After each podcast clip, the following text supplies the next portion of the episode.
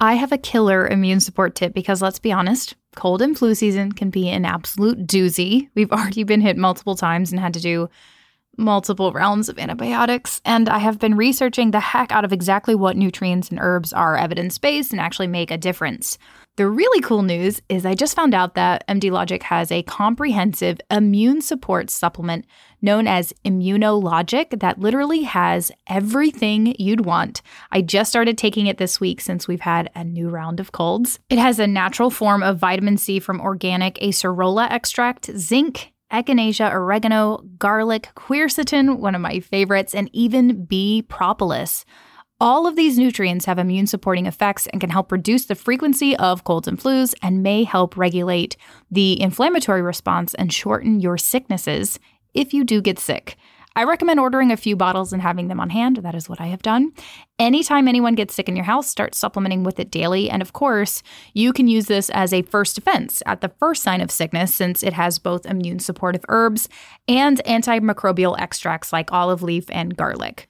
I'm going to be honest with you, I will never now be without this. I treat it as a first defense. So when I start noticing I've got a little bit of a tickle in my throat, I immediately start taking it. If I need to add in a probiotic and a prebiotic, I do. I usually take that in every day anyway. But in general, this literally has all of the evidence based nutrients I've previously been taking individually. It also only uses monolaurin as the flow agent and is always tested for contaminants like heavy metals and mold. To grab yours, go to mdlogichealth.com slash immuno. That's I-M-M U-N-O. Use the code WELLFED for 10% off. Again, that's MD Logic Health, L-O G I C H E A L T H dot com forward slash immuno. That's I M M U N O. Use code WELLFED for 10% off, and you always get free shipping on orders of $50 or more. You are now listening to Well Fed Women, the show that's been radically changing the way women perceive health, fitness, and their bodies since 2015.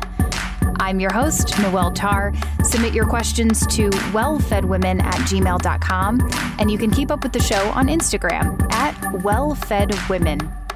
Welcome. I am so happy that you are here. This is episode number 459, and it is the holidays, which means I'm going to be renewing some of our most popular episodes, ones you have likely, you know, forgotten about. And it's going to be like you're listening to it for the first time.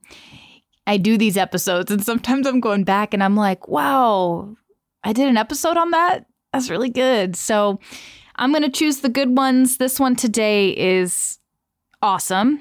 And I have to say, Steph and I, over the last nine years, almost nine years of doing this podcast, we have been flooded with questions about irregular periods.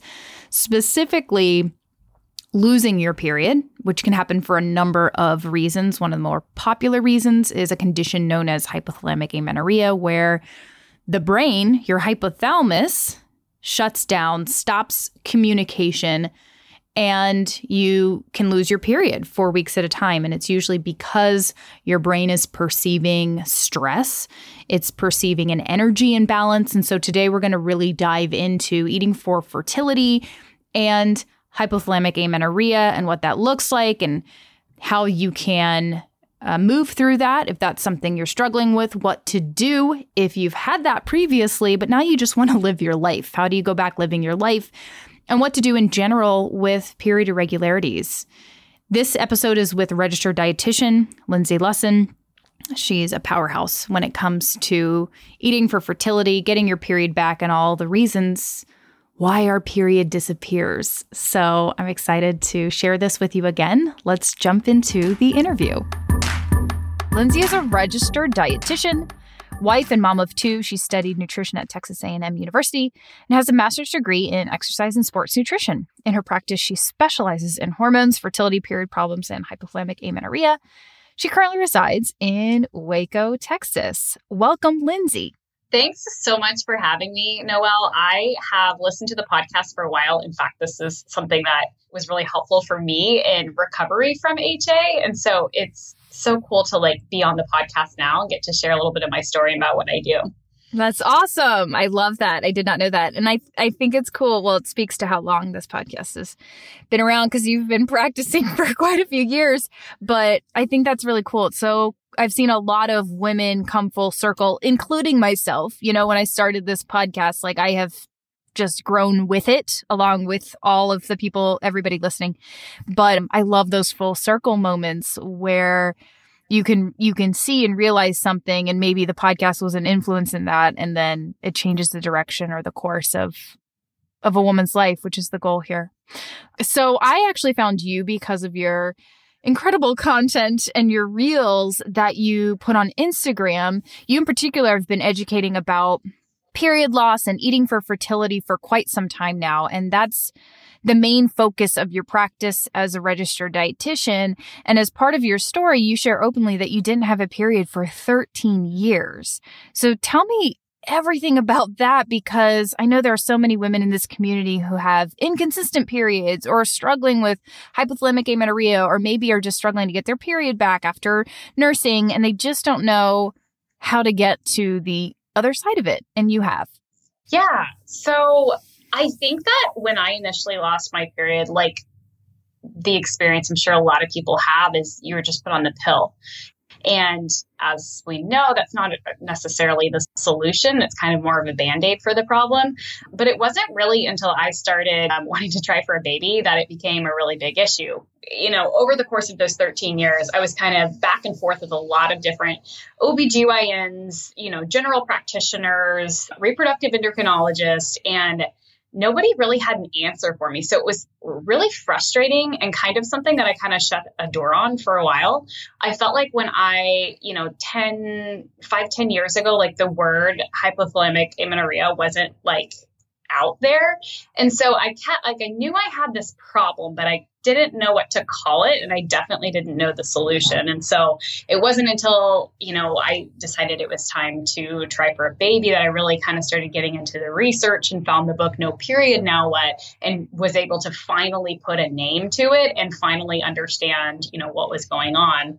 My my personal history is really just kind of like went on a diet in high school, was stupid, but all the girls that I was hanging out with were kind of dieting and doing things. And, you know, I lost a significant amount of weight over a short amount of time. And kind of there went my period. And that was kind of the next, you know, decade or so of my life.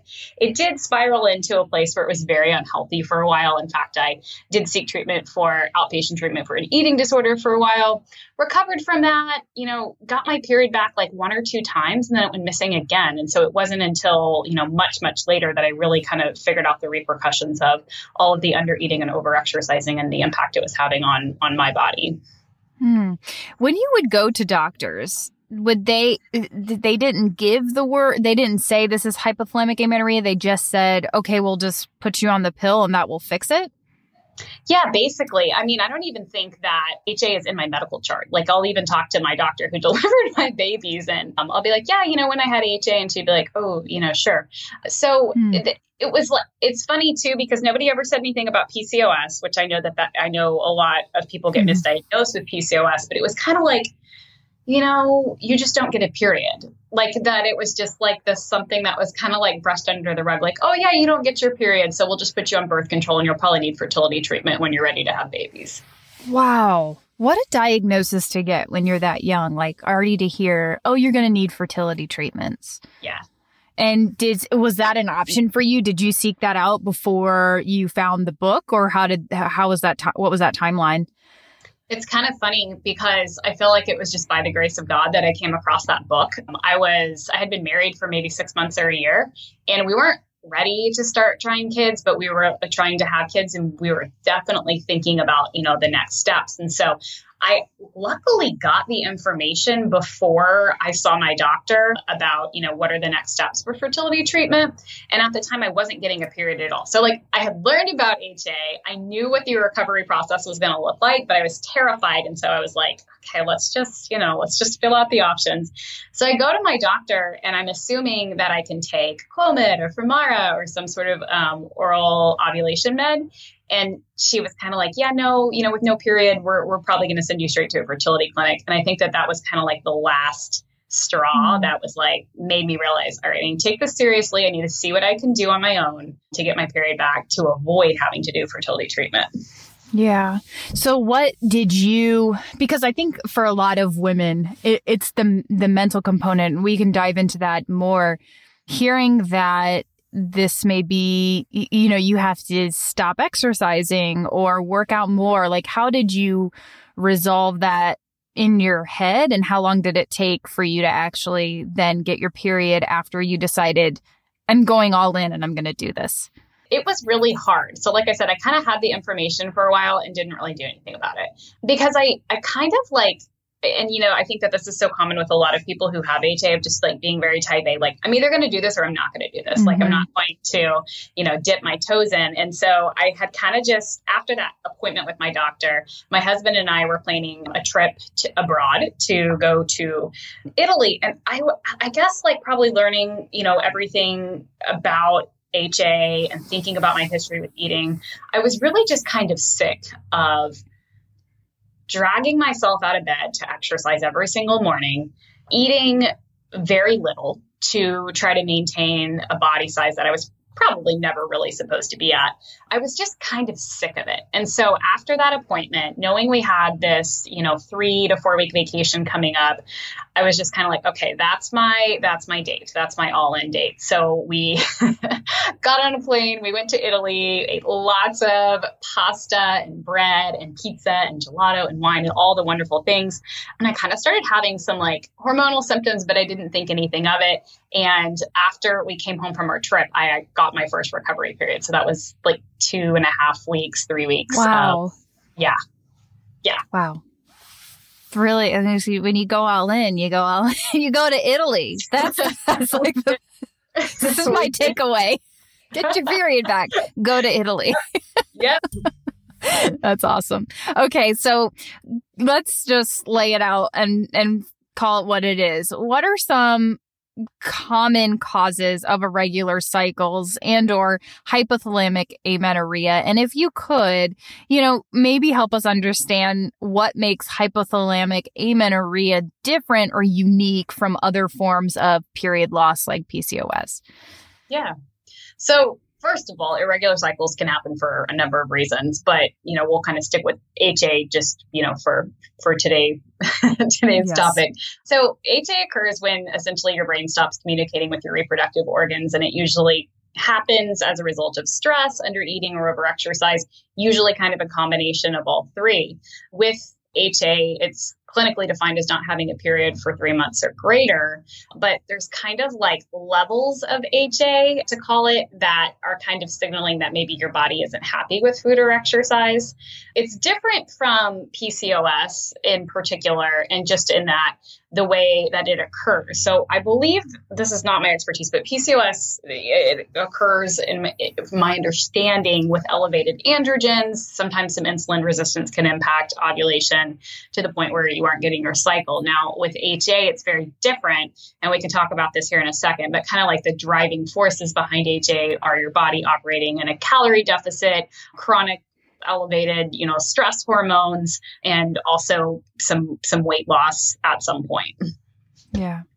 So what is happening at a physiological level when a woman's period has gone missing because I think I think a lot of us say okay well uh, my period stopped but understanding exactly and you just kind of touched on it but understanding exactly what's happening and why like what's why is our body responding in this way to that stressor yeah, yeah.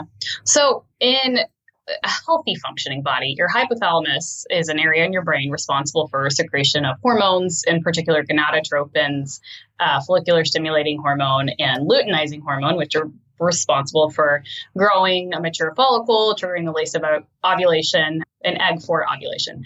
With HA, your hypothalamus is suppressed due to low energy availability. So, you know, under exercising too much, not eating enough, and then also stress. And that could be, you know, physical stress from exercise or also physiological stress from like trauma or just, you know, life.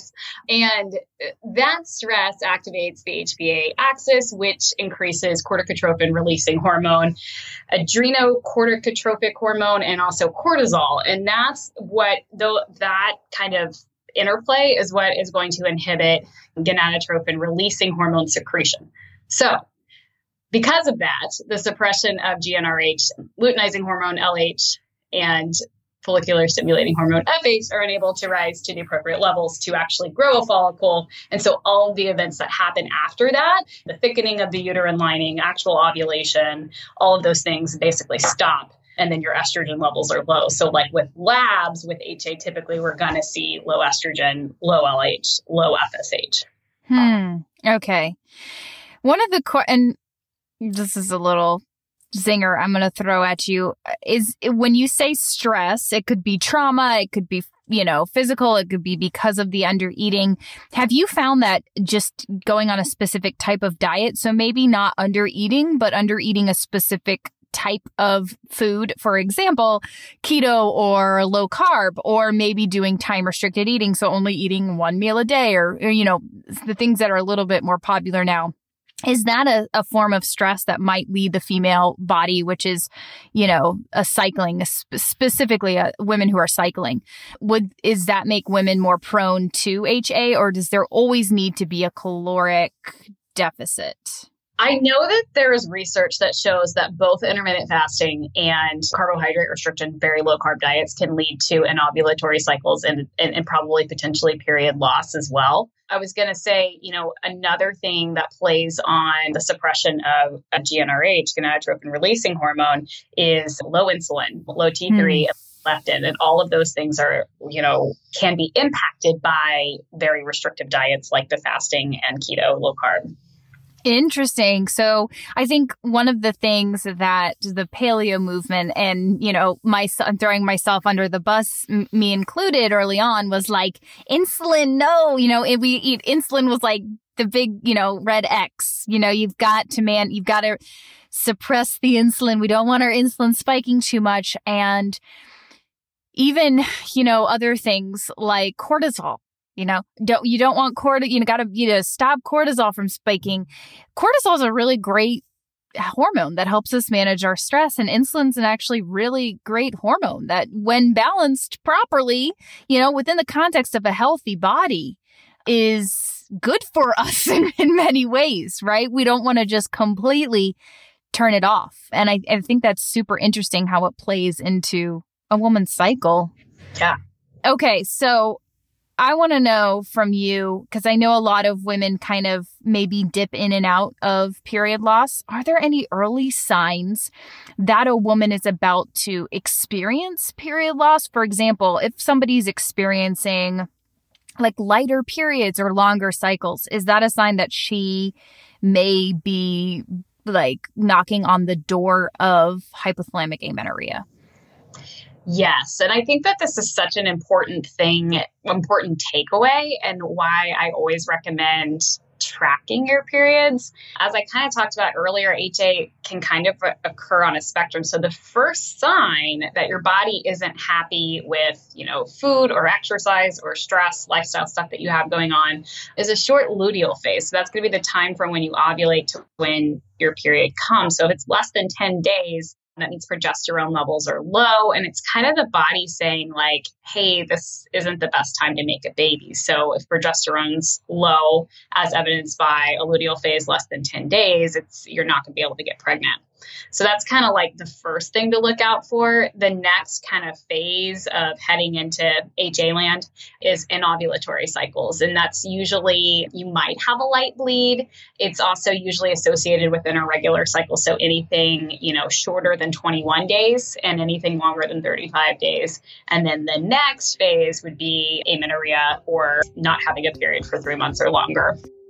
I have a way for you to get free electrolytes, and let me be honest, you are going to love them. Minerals have quite literally changed my life. I take them daily now. A lot of people think that you don't need to take them during the winter because you're not sweating as much, but that's a myth. If you are running around, if you're working out, if you're eating a whole foods diet, and if you're dealing with stress, your body still needs electrolyte support. In fact, I'm still drinking them daily during the winter now. I tend to drink them mid morning. I get to a point where I start to feel fatigue and I actually start to feel like I want something, like I'm craving something, whether it's food or sweet, and I don't really feel hungry that's when I know I need my electrolytes. One of my favorite ways to replace minerals is with Element. I started supplementing with Element after workouts, and it made a huge difference in my energy and the dizziness I used to experience throughout the day. They make grab and go electrolyte replacement packs with no sugar, gluten fillers, or artificial ingredients. You just tear open a pack, pour it into your water, and stir. I have now been mixing up half a packet for my kids when they're sick, which has been often. They now say,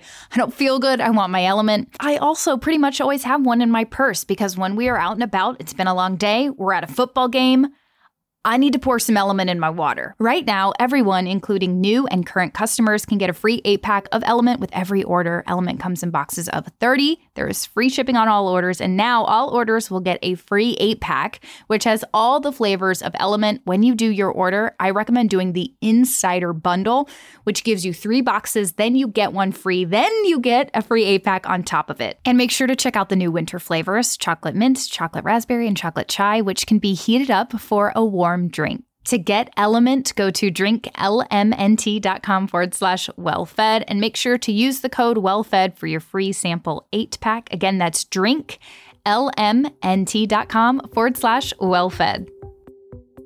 So short luteal phase. Luteal phase is the second half of your cycle. When you release an egg, you ovulate, and then it should be around 14 days. That's like no matter how long your cycles are, a normal cycle is typically around 14 days from ovulation to your period starting. So that phase becoming shorter is a sign, as is cycle. Just because you get a period doesn't necessarily mean that you are ovulating. So, uh, not bleeding but not ovulating is another sign. Right. Yeah. Okay. So is and this is the question that's, you know, uh, we're going to jump into the questions that always that we get that's on everybody's mind is is losing your period associated with a specific body fat percentage or a weight for each woman woman so for example is it like Kelsey is is going to always lose her period if she gets to this body fat percentage or this weight or can that vary for each individual woman? Because i know that obviously not every woman's going to be the same right? So there's a lot of women who experience ha at a variety of different weights and body fat percentages but is can it change for an individual woman yeah, great question. I think, you know, to the first question, is it associated with a certain body fat percentage or weight? Of course, it varies woman to woman. So the answer is kind of like yes and no. We know that body, low body fat percentage is tied to low leptin levels. And we know that that's mm. one thing that can suppress GnRH secretion. I've seen in the research kind of like 20 to 22% body fat being considered like don't go below this point, you're at risk for losing your period you know 10 years ago in the research it was a lot lower than that. And so i think we're still kind of trying to make up our mind there. But to your point one woman is going to be able to probably cycle regularly at a certain body fat percentage and another is going to maybe need to be you know higher than that to to have that. And that's probably going to depend a little bit more on everyone's sort of unique genetic set point range. But the bigger picture i think that what is going to matter the most for period loss is the means to which somebody went through to achieve said body fat percentage. Because there's a big difference in somebody who's naturally lean versus somebody who achieved that same leanness through overexercise and under eating. Talk to me a little bit about more about that. What do you mean? So somebody who's naturally lean is going to be less prone to hypothalamic amenorrhea? I guess what I'm saying is there are people who are in smaller bodies or in leaner bodies and don't experience AHA. And then there mm-hmm. are people who are in larger bodies with more body fat and still experience AHA. Right. Yeah, that would be me. not a second person. See, and and really what happened and what happens for so many women in general is that you know, society tells us that we should be super lean and that we should be small. And so we force our body into this set point that's not natural for us at all.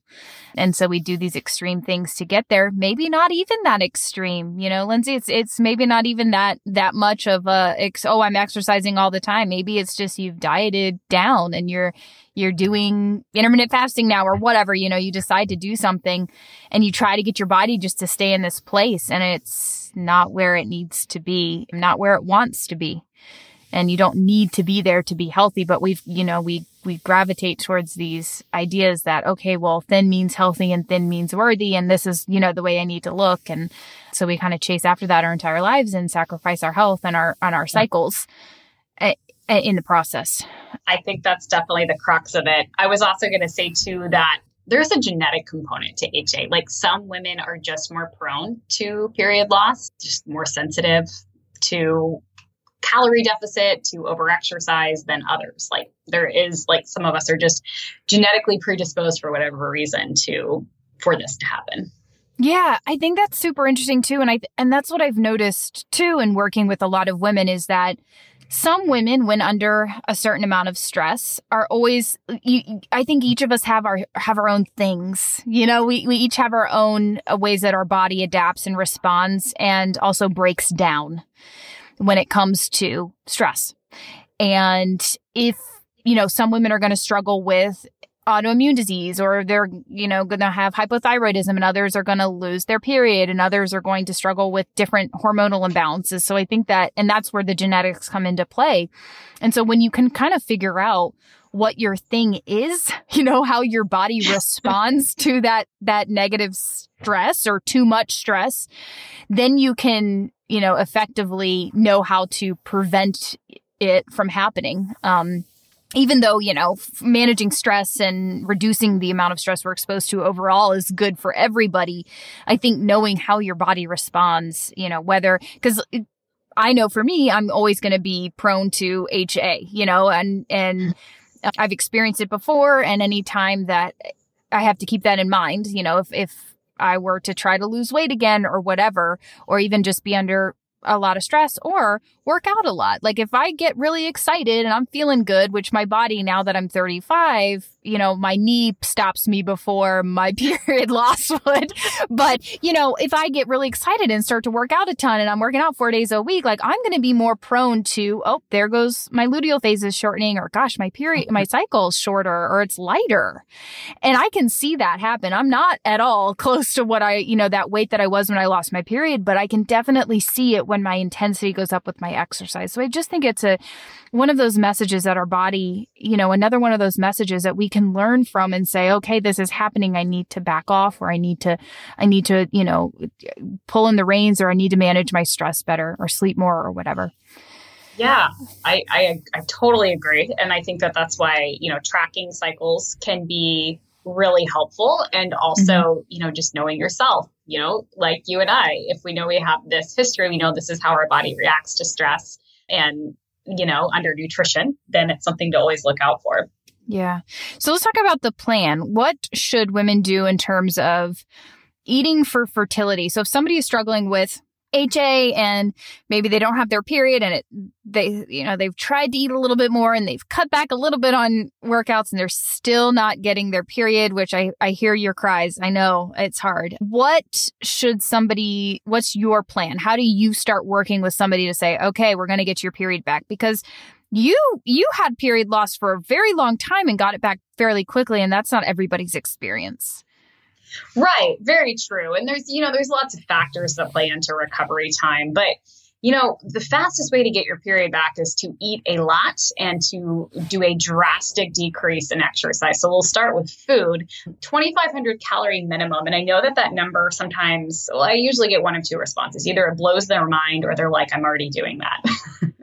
so for the person who it blows their mind, it really does need to be a floor and not a ceiling. Like it's kind of like bare bones. Like start here and let yourself go over and above that as much as your body needs to feel fed. And oftentimes people will think they can't eat that amount. And then once they do, because from you know months probably years for most people who have ha of under eating your metabolism is suppressed. So of course it's going to feel like a lot of food but as you eat metabolism adjusts your appetite also adjusts there too. So eating that is a minimum and then also increasing variety in your diet is really really huge. So like trying to not just eat 2500 calories worth of quote healthy foods really incorporating carbs back in. Carbs are incredibly important for fertility and ovulation and getting your cycle back. It's also the most restricted food group that I see in most of the women I'm working with that have HA. Of course, fats are important, but also really kind of getting down to the core of how did this all happen? So oftentimes I recommend that people kind of do a thorough assessment of like, when do you think you lost your period and what was going on? Like, what kind of restrictions did you have in place? Were you fasting? Were you doing keto? Were you doing, you know, for me, and this is um, age a little bit, but Weight Watchers was a really popular diet when I was in high school. Mm. Calorie counting, macro counting. And so, really kind of getting down to like, and I hear from a lot of people as they're kind of going through this and they're recognizing all the restrictions that they have with food, they're recognizing food rules that they have that don't even make sense. Like, you know, oh, I might feel hunger come on, but then I can't eat until an hour later. Or if I have a carb at lunch, I can't have carbs at dinner. So, kind of like recognizing all of those little subtle restrictions, I think are super helpful in helping you to liberalize your diet, increase variety and amount so that you can eat enough to get your period back. Is there a specific calorie intake needed to get your period back that you recommend for all women? I, I recommend 2500 as like a, a starting place, but most people will need more. And I don't really ever encourage people to like, especially if they haven't already been counting calories. It's kind of more like an awareness is, is to start there and then, you know, make sure that you're going over and above, especially if you continue to kind of move, move around a lot or exercise. Yeah. Uh, age old question. Cause Steph and I talk about this a lot, which is like, you could eat all the junk food and get your period back really quick or you know do it very slowly and it's going to take time. Do you do you need to eat the junk food to get your period back? Um, like should we be gorging on all the things? I know not everybody can go to italy but should we be going to the convenience store and eating a bunch of junk food to get our periods back? I mean short answer no. Long answer what do you mean by junk food, right? Because I think that a big part of this healing process is kind of redefining your relationship with food. And if all carbs are bad, if all sugar is bad, then, you know, you're going to have a hard time eating enough to get your period back on your very boxed in view of nutrition. And so, again, short answer no, you don't have to eat donuts all day long to get your period back, but it is helpful to recognize that you can have a donut as you're working to get your period back. Yeah, that's, that's huge. I like that, that shift because we work so hard to educate about food doesn't have morality. There are no bad foods, right? And you can eat a donut if you want to. It's really going to be okay. And I think that that liberation, that sort of just like freedom you know, mental freedom, just, just releasing the rules and the restrictions can do so much for you, especially when we're talking about managing your overall stress and reducing the, the overall stress that you yourself are subjecting yourself to when it comes to food and, and food restrictions and food rules. I, I, I like that a lot even if you don't like it, like I don't like donuts. Um, like, you know, saying to myself, you could have that if you really wanted to is an incredible mindset shift. It takes the power away from food and puts the power back in your hands. You can say, okay, what am I feeling like right now? And maybe it is a cookie or whatever, and you can have it. But instead of feeling like you have to continually restrict or, you know, you eventually do have a cookie, you you're you don't need to worry about the shame cycle and feeling bad about it and then having to restrict later like you know it's such a small piece of like your day and you can pick up and move on with the rest of your life because it's just a cookie it um, really is a game changer for mm-hmm. recovery. And I think in my practice, I see people recover relatively quickly is just like you said, not necessarily about like, you know, calories being equal. Sure, you could, you know, eat all the things, eat X number of calories and eventually get your period back. But when you're able to reduce stress, guilt, and shame around food, which is one of the biggest stressors probably contributing to period loss in a lot of people with HA, mm. it, it's just a game changer. And it, it just helps everything kind of fall back into place where it needs to be. Yeah. So let's talk about exercise because this is the one thing yeah. nobody wants to give up because we're all type A and we're all stressed and we all just want to work out. Why are you trying to take away the workouts? It's not helpful. So when somebody is trying to get her period back, what types or forms of exercise get the green light it, or is it like, you know, you just need to reduce time and volume or should women just stop altogether? I think it depends on the person. Typically, reducing, you know, training volume and intensity while while putting the body in a calorie surplus is enough to bring periods back. But I also again think it kind of depends upon the person because, you know, there's a difference between somebody who really likes to exercise and somebody who has an exercise addiction.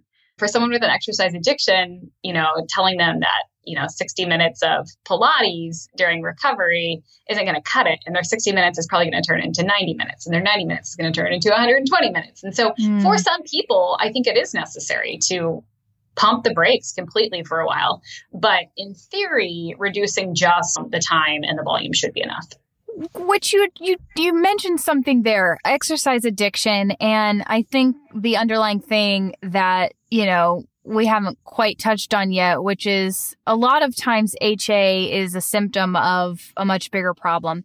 We're using exercise or maybe we're using hy- hyper controlling our calories as a coping mechanism. So we have maybe we're, we're dealing with emotions or we're dealing with loneliness or like self hate and shame or trauma.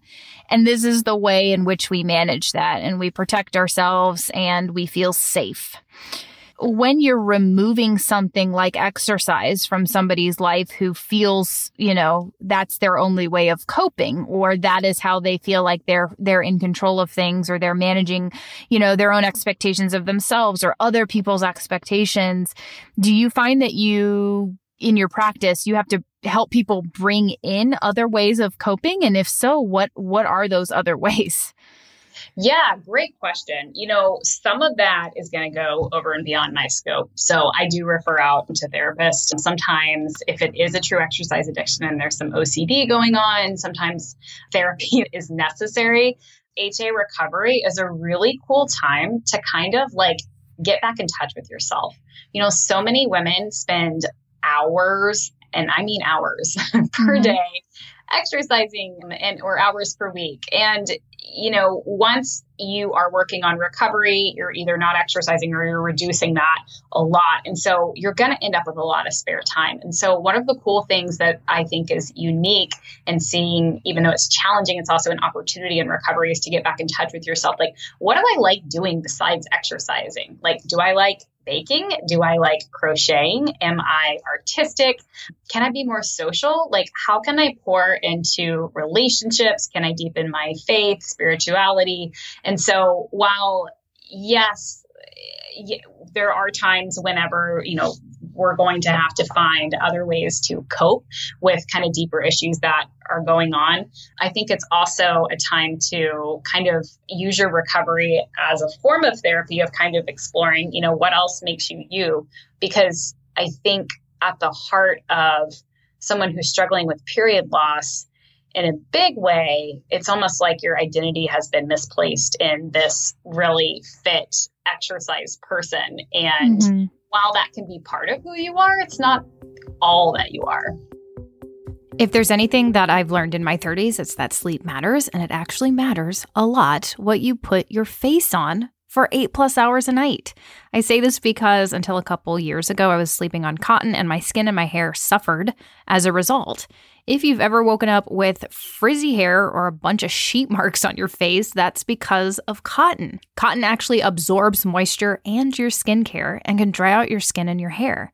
You know, when you finally do that thing that you've been reading about and meaning to do forever, and then you're like, why did I wait so long? That's how I feel about my 100% mulberry silk pillowcase from Blissy. Silk actually reduces frizz, tangles, and prevents breakage because it keeps the moisture in your hair. And best of all, it's temperature regulating and always cool. Also, if you pull your hair back at night, like me, stop using elastic hair ties. This is true for you and your kids. Elastic can cause more breakage and creates horrible creases, Blissy makes these amazing small silk hair ties. It's what I use now every night, and I don't have horrible creases when I wake up. Blissy's 100% mulberry silk pillowcases are naturally hypoallergenic, cooling, and unlike any other silk pillowcases, Blissy's are machine washable and durable. Blissy silk pillowcases are the best silk pillowcases on the market. They have a ton of different prints and colors, and they make great gifts because there's an option for literally anyone. Men love them too. They have over 1.5 million raving fans, and you could be next. Try now risk free for 60 nights at blissy.com forward slash well fed and get an additional 30% off. That's blissy, B L I S S Y dot com forward slash well fed and use code WELLFED to get an additional 30% off. Give yourself the gift of a good night's sleep with Blissy. Yeah, that's huge. I it's hard when you've, you know, you you are the fit person and you're getting the praise. You know, you're getting the the oh, you look so good and wow, you're so dedicated and oh my gosh, you ran that marathon. That becomes who you are and it's really really hard to let go of that but there is so much that else that you can be mm-hmm. outside of that. And when you really take a look at it and your life, it's hard to, to see beyond it when you're in it. But when mm-hmm. you look back on, you know, say I look back on my 20s or my 30s and I'm looking back on my life, I'm not, I don't think people really cared or not whether I actually ran a marathon or, or I was that, that fit girl. Like they might have made comments, but it didn't like what does that all matter? What does it do, what does it matter? It doesn't. And so people really care if you're like a good friend or you're a good person or you're helping to take care of others or, you know, and I think that sometimes we get so wrapped up in that identity that all the other identities, which are important, get left to the, to the side. And I do, I don't have any regrets because I do feel like all that I went through, you know, helped me to become who I am today and taught me a lot. And obviously started my business and, and what I do with this podcast. But I will say, if I could change one thing, I probably would have loved to just go back in college and like enjoyed my time more because a mm-hmm. lot of my time was spent exercising. And Same. it yeah. just, it's like you look back and you're like, what a waste. You know, I, I could have had so much there. I mean, what was I doing? I could have had so much fun, you know, and spent a little bit more time with my friends and like just relax and, and hung out more and got to just spend quality time with people or even just like doing more events or service events and just like things that you don't do because, you know, it's on the weekends and you're like, well, I have to do my long run, you know, or I have to go to bed early and all of that's fine. But it, it's, it takes away a, a big piece of your life that an, another part of a potential, you know, identity that you could, you could have. So, okay. If a woman has struggled with hypothalamic amenorrhea in the past, will she be more susceptible to losing her period again in the future? Uh, I think unfortunately this is true. You know, we like to think that, you know, recovery is kind of a one time thing. You just, you do it and you get your period back and it's, you know, it's rainbows and butterflies mm-hmm. and all the things moving forward. But I do think, you know, I think as we kind of already talked about is it's because we know that there's a genetic component. We know if you've lost your period, we know that genetically you're more sensitive to over exercising and under eating. And so I think it's just something to keep an eye on. You know, if somebody is of childbearing years, but not really wanting to get pregnant, and they want a very, you know, effective form of birth control beyond just cycle tracking, which can be, you know, really effective when it's done correctly, but it can also not be effective um, if not done correctly. The the copper IUD can you'll be able to, you know, still ovulate and and get um, regular cycles. And so if you're wanting to track your cycle that way, again, you know, paying attention to your the length of your luteal phase, whether or not you're actually ovulating, you can track ovulation and I think it's just something that you will kind of have to pay attention to, unfortunately. Yeah. Um, yeah.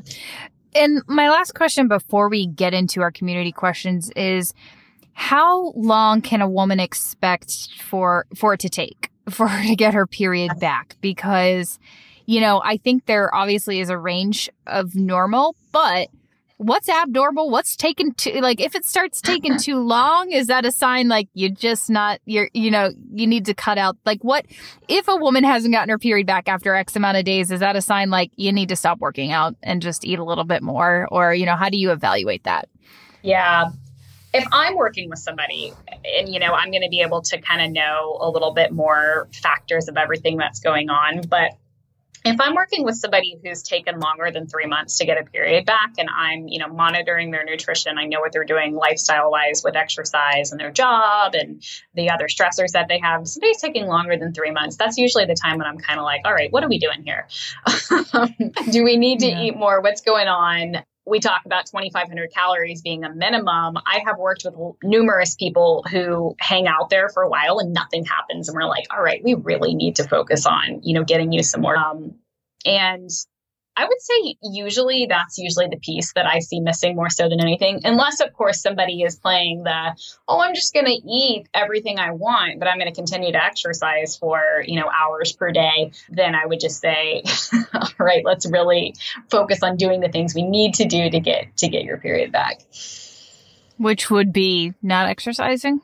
Which would be which would be not my method. I recommend not exercising for more than an hour per day keeping your heart rate below 120 beats per minute and taking one to two rest days per week. And so if somebody is doing that and they're eating 2500 calories or more um, i usually see people get their period back in at least two to three months if not sooner. Okay, 120 beats per minute is is pretty low. Like that's my like walking heart rate if I'm walking right, like up exactly. a hill. Well, and I'll blow your mind even more because I believe the research says, you know, anything over 100 beats per minute kind of starts to increase the cortisol levels. Uh, which is insane though, right? Because I'll walk around my neighborhood and I'm also in 120. So that's mm-hmm. usually kind of where I bend the rules a little bit because I've seen it work, you know, still for people. Got it. Okay. So one hour of exercise doesn't mean like high intensity interval training. Yeah. Doing a lift, heavy lifting and stuff like that. It's basically like you're doing, you know, stretching, yoga, Pilates, which are all, or, you know, or walking, which is all incredible ways to actually improve your health, but also manage your mental health because obviously exercise you know we get endorphins and there's so many health benefits to it and there's also a lot of mental health benefits to it so it's not like you want to take that away from people, but we have to manage the intensity and manage the heart rate, which I, I think is a beautiful way of looking at it. I like that a lot.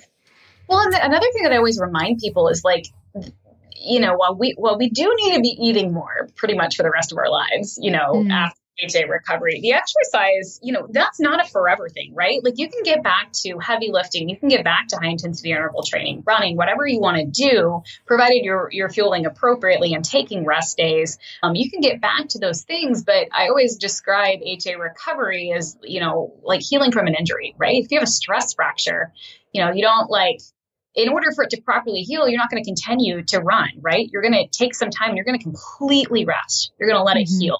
And then you're not going to just jump back into running marathons again. You're probably going to do some taper training and some cross training as, you know, you're building everything back up around so that everything can function properly. And that's kind of the way that I view HA recovery as well. So if somebody's already gotten their period back and then they try to run again, or, you know, they're trying to run three to five miles a couple times a week, or maybe they want to train for a half marathon or something like that, and they are eating sufficiently, but the, the exercise is triggering it, is that a sign that it's she she might still be under eating? Or is that more of a sign of like you you're going to have to manage your heart rate and your exercise long term I think that most people's bodies are able to handle the exercise so long as you are fueling appropriately. So I want to say that, you know, the more cycles that you have once you, so we recover our period we get one period cool it, I, the recommendation is not to really change a whole lot with exercise until you've at least had three cycles because the more cycles that you get under the belt the more the less sensitive your body's going to be to exercise and so uh, in theory i think somebody could recover from ha and get three periods and start training, you know, gradually increasing their exercise. They're cycling regularly regularly for a year or two and go into marathon training and not lose their period. I do think that that's completely possible. Interesting. I don't think I've ever heard that before, although it makes total sense. You've got to get more cycles under your belt. So if you're jumping back into it and you're like, well, wait, I'm eating enough. I, I need to, I want to do this marathon. You need, you need to get more cycles under your belt. Mm-hmm. I like that. I like that rule. Okay. This one's from Allie. She says, I feel like we've heard a lot of being underweight and fertility, but can you talk about what diets look like if you're overweight and trying to ovulate? Also, is there really a basis for seed cycling? I've heard mixed information from different medical practitioners. So is can women who are not technically uh, a normal weight, or let's say, you know, according to the BMI scale, they're in a normal weight or not below, like not in the underweight category, can they still struggle with hypothalamic amenorrhea just from stress? And what's kind of the protocol there, if, if anything different? And then we, you can talk about seed cycling. yeah, I was going to say two two questions. Yeah, so of course you can be normal weight and even overweight and still struggle with HA. I work with people of all different you know, all, all, over the place on the BMI scale. I rarely work with people that are actually underweight. In fact, it's usually more kind of the normal weight, but I've also worked with people who are, quote, overweight, you know, based mm-hmm. on a BMI scale. And I'm using heavy air quotes here because we all know that BMI tells you nothing um, about a person's body composition or anything. And then I also just kind of wanted to say to this question that, like, being, quote, again, heavy air quotes, overweight, higher BMI doesn't impact your fertility at all. Now, if there's there's some insulin resistance, PCOS, something else going on, and you happen to be at a higher weight, then that's very different. But the actual, you know, quote, overweight status isn't going to impact your fertility in a negative way. Got it. Seed cycling. Have you experimented with that for getting helping women ovulate? Because I, I, get this question a lot. I mean, I'm sure you do too. Like, what about seed cycling? Because everybody, you know, wants to know what's the trick. What are they missing? So, what's yeah. the research, or, or, have you practiced it at all? Yeah, I, I don't use seed cycling. You know, I just haven't found it the research to be supportive in the literature. So it's not anything that I've really brought into my practice. I think it's kind of one of those things where it's like, if it works, it works. Like, cool. I don't think that we really have like a scientific reason to believe that it would work other than the fact that like the seeds that are mentioned in seed cyclings uh, seed cycling are really rich in um, you know fiber and also fats and could be really good just for hormones in general but i don't I don't know how much, you know, I, I buy into like the cycle, like having certain ones during certain phases of your cycle, minus the fact I know that there is research that supports flaxseed for lengthening your luteal phase, but that would be just having flaxseed a certain amount per day, every day, not necessarily during certain parts of your cycle. Got it. So let's talk about breastfeeding because this is another big question. This is from Afton. She says, What to expect while breastfeeding with cycles? Is it normal for luteal phases to be short? While breastfeeding. So this is especially true of women who have struggled with hypothalamic amenorrhea maybe before. Uh, they try to get their period back, try to get their period back. Oh, now they're pregnant and then mm. they're breastfeeding and still haven't gotten their period back. And maybe they're struggling and having like, um, Afton mentioned having these shorter luteal phases. So is that what's, what's within the range of normal here? Yeah, I think that that's normal. While you're breastfeeding, it's normal to not have a cycle for like up to a year, kind of depending upon the frequency with which you're nursing, the amount of milk that you're producing, your body's sensitivity to prolactin. And so once you get your period back, yes, I would say it's normal for luteal phases to begin short, but like I kind of talked about, you know, that kind of being the sign of, okay, our body's not completely happy. We're probably not ready to like make a baby yet. So I would definitely continue to focus on, you know, eating appropriately, you know, kind of backing down on the exercise so that you you can lengthen your luteal phase. I know a lot of times people are like, "Oh, you know, let's just increase progesterone." Well, the best way to increase progesterone is to have regular ovulatory cycles. So, I'm thinking that if someone's struggling with the short luteal phase, that as their body continues to cycle, they would be able to lengthen that luteal phase naturally.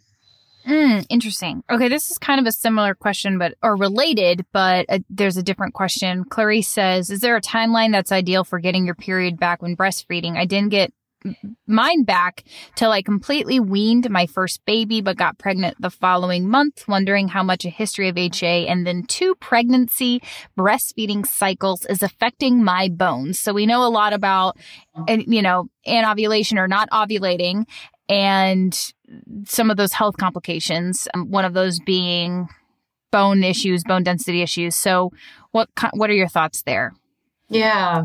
I mean, first of all, you know, yeah, you know, we can't change the past, right? So like I know that bone density, it's scary to like be like, oh, you know, I didn't have my period for X number of years and then I'm not having my period while I'm nursing. And so what impact is I, I recognize the fear, but I think most bone loss that occurs as a result of not having your period can be regained uh, once you regain your cycles. And again, best thing for your bones is regular ovulatory cycles. As far as timeline for getting your period back, I know that some people do really have to completely wean to get their period back. Like when I when I was breastfeeding, actually I'm currently breastfeeding, but this is a better example because I can give the end result. When I was nursing, I, I nursed my daughter for about 13 and a half months and at the end of our breastfeeding journey, I was making like, I don't know, like four ounces per day. So like clearly not necessarily in a, a, large calorie deficit as a result of breastfeeding. I think that certain people can just be very sensitive to prolactin because I wasn't able to get my period back until I, I completely weaned her. But normal timeline, again, is going to depend upon how old your baby is and how frequently you're nursing. So if you're about a year postpartum and you're still nursing about five times per day, it's still kind of normal to not have your period. As you get closer to like the 15 month postpartum mark, especially if you're only nursing like morning and night, it would be it would be kind of odd if you weren't getting your period back by that time. Hmm, interesting. Yeah, I had to completely night both times. Mm-hmm. I had to completely night wean which freed up a lot for me overall. Like I, then I stopped dealing with mastitis. I got, I would like literally weeks later got my period back. So like night weaning was like my golden ticket. I, yeah, um, I that a lot too. Yeah. Yeah. Yeah. It was, it was wonderful. Okay. So we'll do two more questions. This one is anonymous. It says, what do you think about using adaptogens for reducing stress when someone's main reason for not getting their period is stress related? Yeah, I think adaptogens could be really good, but I would use them like in addition to other like stress management techniques, like making sure that you are relaxing, not over exercising, you know, doing exercise that's restorative, therapy if necessary, getting adequate sleep. And so I think that they can be a tool. I don't think they're going to be like a magic bullet for bringing your period back. It's like a tweak. Yeah, yeah. I, I, there's a lot of tweaks, but the yeah. foundations have to be there first. Yeah. Yeah, it won't hurt, but again, probably not going to be like the magical thing. Yeah. And this is her second question, which is really smart. I just, I'm like, oh, this is a great question. How long after HA recovery should a woman wait? So, how many more, how many cycles uh, should she get uh-huh. under her belt, so to speak, to refer back to what we were saying before? Should, should a woman wait before trying to conceive for baby and for mom's health's sake? I think it depends on the person. In a perfect world, I'd like to say, you know, let's wait three cycles so that, you know, we can kind of, you know, trust that your body knows what to do, et cetera, et cetera. But also working in the fertility space, like I understand that when you're ready to have a baby, you want to be pregnant yesterday. And so there's really not a reason you couldn't get pregnant right away. I've even had clients, you know, catch their first ovulation and get pregnant before they even get a recovery cycle and go on to have perfectly healthy pregnancies. Mm-hmm. The only risk that I see, you know, doing something like that is if you're not well supported in your recovery or if you get pregnant with fertility treatment and you don't really under address the underlying issues as to why your period went missing what I see happening there is that, you know, they're not really fully recovered. So they continue to restrict food and overexercise during pregnancy. They don't gain enough weight during pregnancy. We know, Noelle, that like giving birth, labor and delivery is such a like like calorie expensive process that exhausting? people, yeah. yeah. They, yeah. you know they go through the labor and delivery and then especially if they're nursing will just drop weight like crazy and then they end up like even further behind in their ha recovery journey. So that's really the biggest risk that i see for not for for for not waiting a couple of cycles um, is really more kind of like the mental healing part of it yeah, totally makes sense. And last question's from Carbs and Kate. She says, How do you improve egg quality through micronutrients? So, if we're thinking about trying to really improve our fertility and just improve egg quality overall, what's kind of, you know, some, some ideas around nutrition that is helpful for women as they're trying to both recover their period, but also focus on like egg quality? Yeah. I mean, as far as egg quality goes, I, I, think if you're coming at, you know, infertility and you're battling HA, we gotta we gotta fix the HA first. And so I don't want people to feel triggered thinking like, oh, I have to eat all the healthy things because I think that can actually hold you back a little bit in your in your HA recovery. But we'll we'll pretend HA aside, you know, for a second. We're just focusing on improving egg quality. A lot of that's going to stem from you know protecting against oxidative damage and in, increasing your antioxidant intake. So making sure that you're getting in plenty of fruits and vegetables, um, in addition to adequate amounts of calories and carbs and all of the things. And then I know supplements can kind of be a little bit individualized but I know CoQ10 can be a little bit helpful for egg quality. And then there's actually a book that I personally haven't read, but I've heard it's really good called It Starts with the Egg for kind of nutrition and, and lifestyle factors that impact eggs and egg quality. Hmm. It's like a play on it starts with food. Okay, cool. I haven't heard of that either, but I'll, I'll look that up. I'll link to it in the show notes. Okay that's all we got. That's all we got time for. You've stayed a little bit longer, which I appreciate. Uh, talk to me about what you're doing. Obviously, you have a, a wonderful Instagram, and then you can talk about that. But where can people find you and work with you, and also what you got coming up in the future, if you can talk to us about that? Yeah, yeah. So you can find me on Instagram, food.freedom.fertility. Uh, I do not currently have a website. That's that's hopefully coming in 2022. You know what I do is is working with women in, in recovering from HA, um, so that they can have healthy cycles and go on to be healthy mamas. Things in the future, uh, I actually work my private practice part time. I would love to go full time in the near future, especially as my kids get older, so that I can be mm-hmm. a little bit you know, present and not working so, so much. But I don't know. I also am maybe thinking about starting a podcast. I mean, it seems like that's what everyone does. Go um, for it. Yeah. a lot to have a successful one like yours, but, but I'm inspired.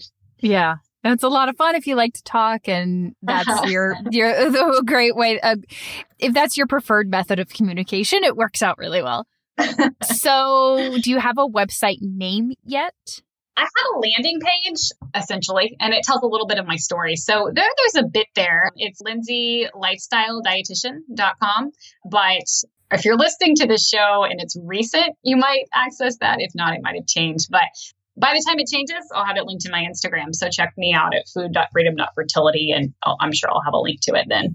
I asked that because I found your old website because I always try to just I Google my guests, you know, and see what what's what's happening. You're like, hey, I don't have a website. And I'm like, well, I found this this website, but it does look like you haven't touched it in a few years. But it was it was fun. I, I enjoyed looking at that and learning about you and all that. And obviously now it's really cool that your Instagram is sort of your hub and obviously I think moving into 2022 and beyond is is going to be great for you and getting a website and also like it is really cool when you get to a place where your kids are kind of getting a little bit older and you can start putting a little bit more time into your business. And I'm really excited to see what you do. And we'd love to have you back on. So. Yes, yes. Okay, great. So for more from Lindsey, go to Instagram food.freedom.fertility. I'll link to that in the show notes. For more from me, you can go to coconutsandkettlebells.com. Thank you guys so much for being here. We will talk to you next week.